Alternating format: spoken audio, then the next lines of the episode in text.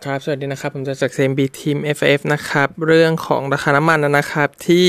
เอ่อเป็นราคาติดลบมาในช่วงไม่กี่วันก่อนหน้านี้นะครับเอ่อ term oil ที่จบไปแล้วตลาดก็อาจจะ skip ไปนะครับ หลังจากที่มันเป็น technical factor ของเรื่องของ future market นะครับ การ settlement ระหว่าง แทนที่เป็น cash ก็เป็น physical นะครับ ซึ่งจังหวะนี้ก็ storage tank เองมันก็แพงนะครับ ค่าเช่าก็สูงจะสร้างใหม่เพื่อมารองรับ supply ที่มันล้นออกมา ก็อาจจะทำได้ไม่ทันเวลาเช่นเดียวกันนะครับ เพราะฉะนั้นจะ settle กันจริงๆ ก็ไม่มีใครอยากได้นะครับ มันก็กดดันทำให้ราคาน้ำมันเนี่ยปรับตัวลดลงกัน ไม่ว่าจะเป็น WTI ที่เป็น physical เอง หรือว่าตัว Brent ที่เป็นตัว cash settlement นะครับ แล้วก็ค่อยๆไต่ระดับกันขึ้นมาอีกรอบหนึ่งเรื่องของราคาน้ำมันเองนะครับในภาพใหญ่เองเนี่ยมันอาจจะติดลบเนี่ยดูเหมือนจะเป็นไปไม่ได้นะครับ อาจจะเป็นไปได้ค่อนข้างยากนิดหนึ่งแต่ว่า downtrend ที่มันเกิดขึ้นนะครับก็ยังกดดันอยู่เรื่องของ supply demand จะเป็น fundamental factor สำคัญนะครับ แน่นอนว่าด้วยความที่ราคาน้ำมันมันเป็นสินทรัพย์ที่มี standard deviation ค่อนข้างสูงนะครับจังหวะการพลิก ขาหรือว่าความผันผวนระหว่างวันเนี่ยมันจะทำได้ค่อนข้างง่ายนะครับเบื้องต้นผมคิดว่าจังหวะแถวนี้เองนะครับก็มีโอกาสที่จะเป็นบอททอมอยู่เหมือนกันนะครับเพียงแต่ว่าด้วยความที่ดีมาสป라이มันยังไม่ได้ชัดเจนขนาดนั้นนะครับผมเชื่อว่า ไม่มีความจำเป็นที่ต้องรีบร้อนที่จะมา pinpoint นะครับ ว่าตรงนี้จะเป็น bottom จริงเลยหรือเปล่านะครับ รอดูอีกสักระยะหนึ่งก็เป็นไปได้นะครับ เพราะว่าในภาพใหญ่ๆเองเนี่ยแม้ว่ามันจะลงมา retrace ในแถวๆ base ช่วงเมื่อ 30 ปีที่แล้วนู่นเลยนะครับ แต่ว่ามันก็ยังมีความเสี่ยงอยู่ดีนะครับ ที่อาจจะปรับลงต่ออีกสักระยะหนึ่งก็ได้นะครับ แล้วก็แกว่งตัวขึ้นขึ้นลงลงแม้ว่าจะเป็นเปอร์เซนต์ที่ค่อนข้างสูงนะครับ แต่ถ้าเกิดดู nominal value เองเนี่ยกรอบมันอาจจะไม่ได้ใหญ่มากขนาดนั้นนะครับขึ้นลงลงอีกสักระยะหนึ่งแล้วค่อยอยปรับเพิ่มขึ้นอีกทีหนึ่งเมื่อมีความชัดเจนมากกว่านี้ อันนั้นก็จะเป็น point หนึ่งที่น่าสนใจสำหรับตลาดน้ำมันนะครับ แต่ว่าณตอนนี้ตลาดเองเออตัวฝั่งหุ้นอาจจะไปสนใจในจังหวะอื่นที่เป็นรายตัวซะมากกว่านะครับ เนื่องจากว่าเข้าสู่ช่วง earning season แล้วด้วยเหมือนกันเเรื่องของตัวเลข GDP เนี่ยนะครับ South เกาหลีออกมาจะเออ quarter หนึ่งติดลบ 1.4%เยนเยนนะครับ ดีกว่าที่ตลาดคาดเล็กน้อยที่ติดลบ 1.5%เยนเยนนะครับก็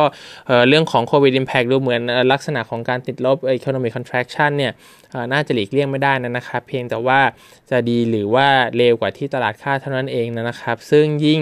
ถ้าคุณคอนโทรลได้ดีเท่าไหร่นะครับตัวเลข economic factor ที่มันจะมีผลกระทบในเชิงลบเนี่ยก็จะมีผลน้อยตามไปด้วยนะครับอย่างจีนกับของเซาท์เกาหลีเนี่ยออกมาแล้วก็เป็นตัวหนึ่งที่ 2 ประเทศนี้ทำได้ค่อนข้างดีในเชิงของ headline ข่าวในภาพรวมๆนะครับ แล้วก็ตัวเลขติดลบจริง แต่ว่าติดลบเนี่ยค่อนข้างจะ in line หรือว่าแย่กว่าก็แย่ไม่ได้แย่กว่ามากขนาดนั้นนะครับ ก็จะเป็น part หนึ่งเรื่องของ fiscal policy ก็บูม เอามาลงเหมือนกันนะครับ พูดถึงรัฐบาลที่พยายาม สู้กับเรื่องของโควิดนะครับ ปล่อยตัว fiscal policy อัดหนุนอัดฉีดตลาดเข้ามานะครับ ล่าสุดตัวเลขอยู่ที่ 8 trillion USD เข้าไปแล้วนะครับ IMF ทำไว้เหมือนกันสำหรับเรื่องของ sudden stop ที่มันเกิดขึ้นนะครับ แล้วก็จะทำให้เกิด dead weight loss ในตัวของ output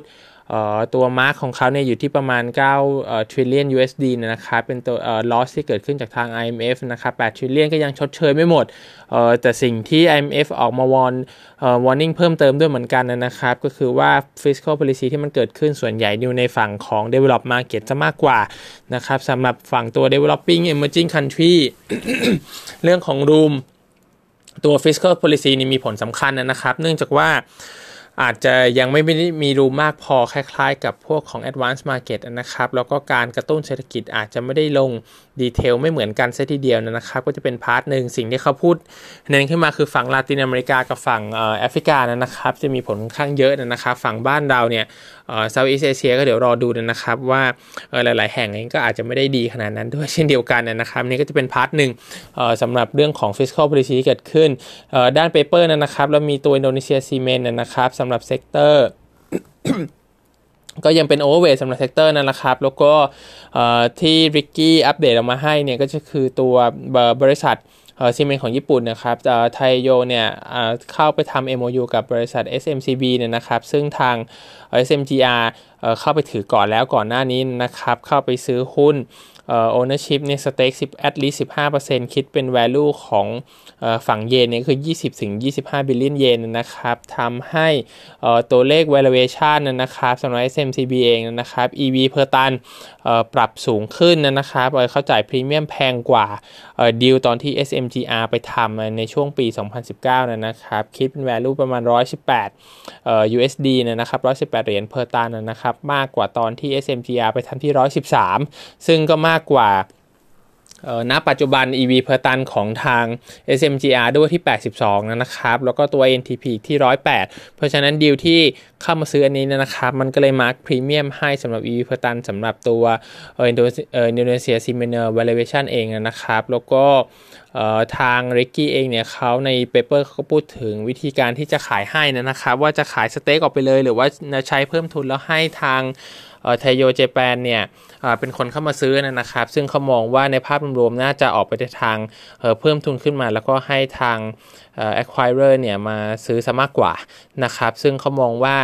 purpose ของการทำอันนี้เนี่ยนะครับนอกจากฝั่งญี่ปุ่นเองที่ได้ exposure ของทางอินโดนีเซียไปเนี่ยนะครับ ก็ทาง SMCB เองเนี่ยก็จะได้ cash มาเพิ่มขึ้นนะครับ แล้วก็เอาไป deleverage ตัวเองได้ ซึ่งทาง SMGR ที่เป็น holder ก็จะได้ผล benefit จากตรงนี้ไปนะครับเขายัง maintain weight สำหรับ sector SMGR เป็น top pick เหมือนเดิมนะครับ แล้วก็ ราคาหุ้นก็ปรับตัวลงมาเยอะกว่าที่คาดไว้เหมือนกันก่อนหน้านี้นะครับแม้ว่าตัว industry landscape จะดีอยู่แล้ว เพียงแต่ว่าเจอ pandemic ของโควิดเข้าไปนั่นแหละครับทำให้ beta asset ทั้งหมดนะครับ risky asset มันถูกปรับลงมาก่อนหน้า หลังจากนั้นเองเรื่องของ infrastructure นะครับเชื่อว่า second half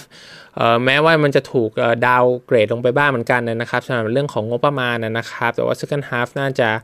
อย่างน้อย progress หลาย ๆ อย่างน่าจะกลับมาดีขึ้นนะครับ อันนี้ก็อยู่แต่ว่าเรื่องของโควิดนะครับ เนื่องจากมันจะเป็น first priority ของทาง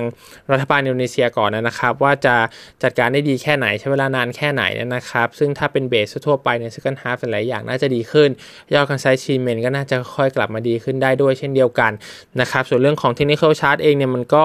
ปรับลงมาเทส 6,000 รูปีอีกรอบหนึ่งนะครับ แล้วก็ยังไม่ได้หลุดลงไปเนี่ยนะครับ สามารถใช้ตัวนี้เป็นจุด stop loss ได้นะครับ มีโอกาสที่จะ mark เป็น double bottom ขนาดใหญ่ได้ด้วยเหมือนกัน แม้ว่า outlook ในภาพใหญ่เลย อาจจะต้องใช้เวลาในการฟื้นตัวนะครับ แต่ว่าถ้าเกิดเจอ bottom ก่อน เนื่องจากด้วยของ deal acquisition อันนี้เองนะครับที่ทำให้ EV per ตันมันถูกมาขึ้นมาว่า SMGR trading discount ค่อนข้างเยอะนะครับ แล้วก็มี upside อยู่ข้างบนเนี่ยน่าจะช่วย limit downside ได้สำหรับตัว SMGR นะครับ อีก paper หนึ่งเป็น EDUS นะครับ New Oriental Education นะครับก็ยังเป็นแอดเหมือนกันจับทาง CMB นะครับ target price 145.4 report ออกมา quarter 3นะครับ revenue growth เนี่ยบวกขึ้นมาประมาณ 16% year on year นะครับ net profit บวกขึ้นมา 36.4 2.4% year on year in line student enrollment บวก 2.3%อยู่ที่ 1.6 million นนะครับ ทางเอ่อกอนฟฟิตมาจินหายไป 80 บิปเหมือนกันอยู่ที่ประมาณ 56-57%นะครับ ก็เจอ marketing campaign เข้าไปที่มันบวกขึ้นมา 35%ก็เป็นตัว drag ให้นะครับ เอ่อสำหรับ quarter 4เอ่อทาง EDU เองนะครับ ก็ บอกมาบอกเหมือนกันว่าทาง revenue เนี่ยจะลงไป 4-8%เนี่ยในภาพรวมหลักๆ เลยมาจากตัว overseas exam กับตัว preparation cost นะครับสำหรับเรื่องของการสอบเนี่ยมันมี cancellation เกิดขึ้นจากตัวโควิดมันไม่มีมันเจอทั้ง movement control เรื่องของทุกสิ่งทุกอย่างมันเลื่อนไปหมดนะครับทำให้ cost deal อันนี้มันก็ยอดหายไปนะครับติดลบ 45% year on year K12 segment โต 10-11%นะครับ อื่นๆเองก็จะมี impact top line 5%มาจากเรื่องของโควิดเองนะครับ เรื่องของ renminbi depreciation แล้วก็พอมันเจอ social distancing นะครับ เจอล็อกดาวน์เข้าไปในการ recruit marketing campaign เรื่องของ new student enrollment เนี่ยก็หายไปด้วยเหมือนกันนะครับ ก็เลยทำให้ตัวเลขยอดนักเรียนอาจจะไม่ได้โตมากเท่าที่ควรอย่างไรก็ตามทาง EDU มีการ cut cost ไปเรื่องของ staff cost ไป 10%นะครับ ตัวแพลตฟอร์มสำคัญของเขานะครับ offline meet online เนี่ย เรื่องของออนไลน์ออฟไลน์ของเขาเนี่ยนะครับ Channel Platform ก็จะเป็น part หนึ่งที่มาช่วย bridge the gap ให้นะครับ แล้วก็ทาง Analyst เราก็ยังมองว่า Omni Channel วันนี้เนี่ยน่าจะช่วยทำให้ตัว EDU เองนะครับที่เขา invest ตัวออนไลน์ขึ้นมาเป็นการ capture market ได้นะครับเพื่อใช้เรื่องของ cross promotion ได้ค่อนข้างดี มีเรื่องของ Summer Promotion ด้วยนะครับที่เขาเริ่มเอามาโปรโมทแล้วนะครับแม้ว่าระยะเวลามันจะสั้นลงเนื่องจากหลายสิ่งหลายอย่างมันถูกเลื่อนออกไปนะครับแล้วก็พยายามแคชอัพกันแต่ว่าอย่างไรก็ตามก็จะเป็นพาร์ทที่เข้ามาช่วย utilize เรื่องของตัว online offline ได้นะครับ learning center expansion ยังคงเป้าไว้ที่ 20-25% growth นะสำหรับปี 2021 analyst เราเลยอย่างปรับตัวเลข earning ลง 14-17%โดยคร่าวๆนะครับปี 2 2020 ถึงปี 2022 มาจากเรื่องของโควิดนะครับ แล้วก็เรื่องของ OC exam preparation course ที่ cancellation เรื่องของการสอบออกไปกันค่อนข้างเยอะนะครับ ก็ทำให้มีผลติดลบไปนะครับ maintain air target price 145.4 ยังเจอเรื่องของ consensus downgrading กันอยู่นะครับ หุ้นมันไม่ได้ถูกขนาดนั้นนะครับ ลงมาในภาพใหญ่เห็นด้วยว่า part หนึ่งมีเรื่องของออนไลน์มาช่วยเนี่ยก็น่าจะทำให้ในอนาคตเนี่ยเอ่อ survive แล้วก็โตไปต่อได้เนี่ยนะครับเพียงแต่ว่าเอ่อถ้า มันไม่ได้ลงมากจริงๆนะครับต้องอยู่ที่ว่าเรื่องของการ price in จะมากกว่านะครับ ซึ่งมองว่าด้วยความที่มันยังมีดูดูเรื่องของการ downgrading กันอยู่นะครับตลาดเองก็ยังอาจจะออกมาในเชิง sideway มากขึ้นนะครับ เนื่องจากว่ามันก็ pricing in ขึ้นมาแล้วก็เด้งกันขึ้นมาค่อนข้างเยอะแล้วในภาพรวมของ equity asset นะครับในอันใหญ่ๆเองเนี่ยแล้วก็การที่ report ออกมาเองหุ้นเหมือนพยายามจะขึ้นไปแล้วก็กลับลงมาด้วย in range นะครับ เพราะฉะนั้นก็มีความเป็นไปได้ที่ correction น่าจะยังคงอยู่นะครับ การที่ ตัว PE มันไม่ได้ถูกดีเรทลงมาให้ดิสคาวมากพอเนี่ยอาจจะยังมีความเสี่ยงอยู่บ้างนะครับ ก็ผมคิดว่าอาจจะไม่ต้องรีบมากขนาดนั้นนะครับ ใช้แบบ slowly accumulate ได้ หรือสำหรับส่วนตัวผมเองผมว่าก็รอเบรกเอาไปเลยทีเดียวน่าจะดีกว่านะครับ paper สุดท้ายคือตัว c a p e l Read นะครับว่าก็เป็นการ report ออกมาของทางอันนี้เรานะครับ first quarter result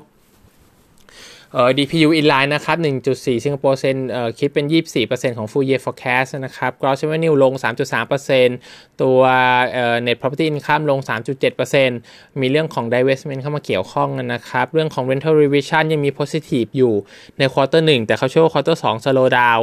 นะครับ ตัว occupancy rate ในภาพรวม 98.8%ก็ค่อนข้างสูงนะครับ แล้วก็ UBS ออกแต่ว่าเขาได้ HSBC มาแทนแล้วก็มีได้ วิกตอเรียโพลิสมาสามสิบสามสิบปีนะครับ HSBC 10 ปี ก็เลยทำให้เรื่องของ occupancy rate น่าจะไม่ได้มีปัญหาอะไรนะครับ สุดท้ายเรื่องของ leverage อยู่ที่ 36.2%นะครับ ก็ยังต่ำกว่า New Policy ที่ 45%ก็ถือว่าไม่ได้แย่อะไรนะครับ balance ค่อนข้าง strong เอ่อ Revise down ตัวเลข DPU ลง 3-7.5%สำหรับปี 2022ขอโทษครับ 2020 ถึงปี 2022 นะครับ ก็ reflect เรื่องของ slowdown ในสิงคโปร์ซึ่ง ทางตัวอาเซียน economist เราเองเนี่ยก็ค่อนข้าง bearish เหมือนกันนะครับรวมถึงตัว head of research ของฝั่งสิงคโปร์เราด้วยนะครับ เพราะว่าเรื่องเคสยังอยู่ค่อนข้างเยอะ แล้วก็การล็อกดาวน์ทำให้ GDP หายไปค่อนข้างเยอะนะครับ ก็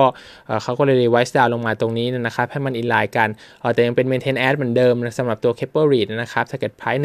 1.2ก็วันนี้มีเท่านี้นะครับ ขอบคุณครับ